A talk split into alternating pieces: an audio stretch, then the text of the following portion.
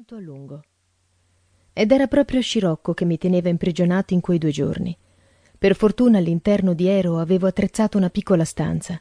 Un fornello, un letto, un tavolo con due sedie e una piccola dispensa con tutto il necessario che mi permetteva di viverci per giorni. Ma quel cambiamento così improvviso non me lo aspettavo.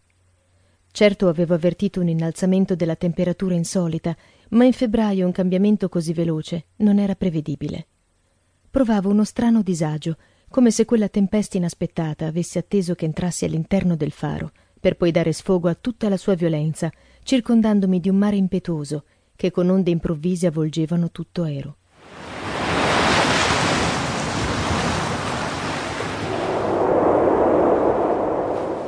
Prima o poi ti stancherai di soffiare, dannato scirocco. Ma che ti è preso? Pensi di mettermi paura con la tua voce? Gridai nella solitudine di quella stanza. Non potevo comunicare perché stranamente quella mattina mi ero dimenticato il cellulare. Tutto mi portava a pensare che per chissà quale strana o voluta circostanza io sarei dovuto restare solo e isolato dal mondo, all'interno di Ero. Il vento non accennava a diminuire e a sua volta un mare rabbioso e schiumoso si scagliava contro le mura del vecchio faro, ormai levigate da anni di tempeste. Ero solo, solo con i miei ricordi accumulati in settant'anni di respiri, di passioni, di rabbie di amori persi. Una vecchia stufa a legna dava tepore all'umido di quella piccola stanza. Il giorno volgeva al termine. Il buio di quella tempesta con le sue nuvole gonfie e nere, il vento che spazzava le creste delle onde creando una nebbia liquida non permetteva di distinguere le fasi del giorno. La luce era sempre uguale, il grigio chiarore del giorno si spegneva lentamente cedendo il posto alla notte. Mi accingeva a mangiare un breve pasto, quando sentii bussare alla porta. Il cuore mi sobbalzò in petto.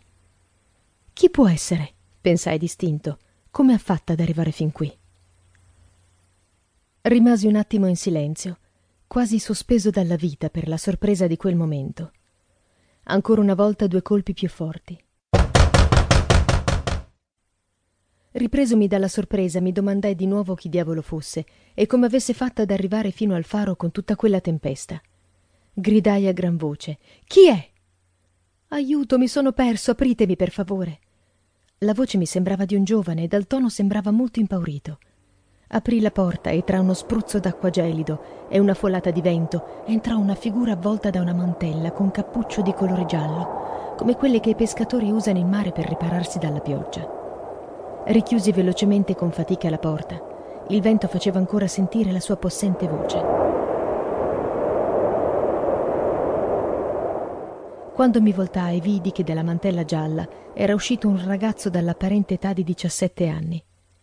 Ragazzo, ma che diavolo ci facevi là fuori con questo tempo? Mi sono perso.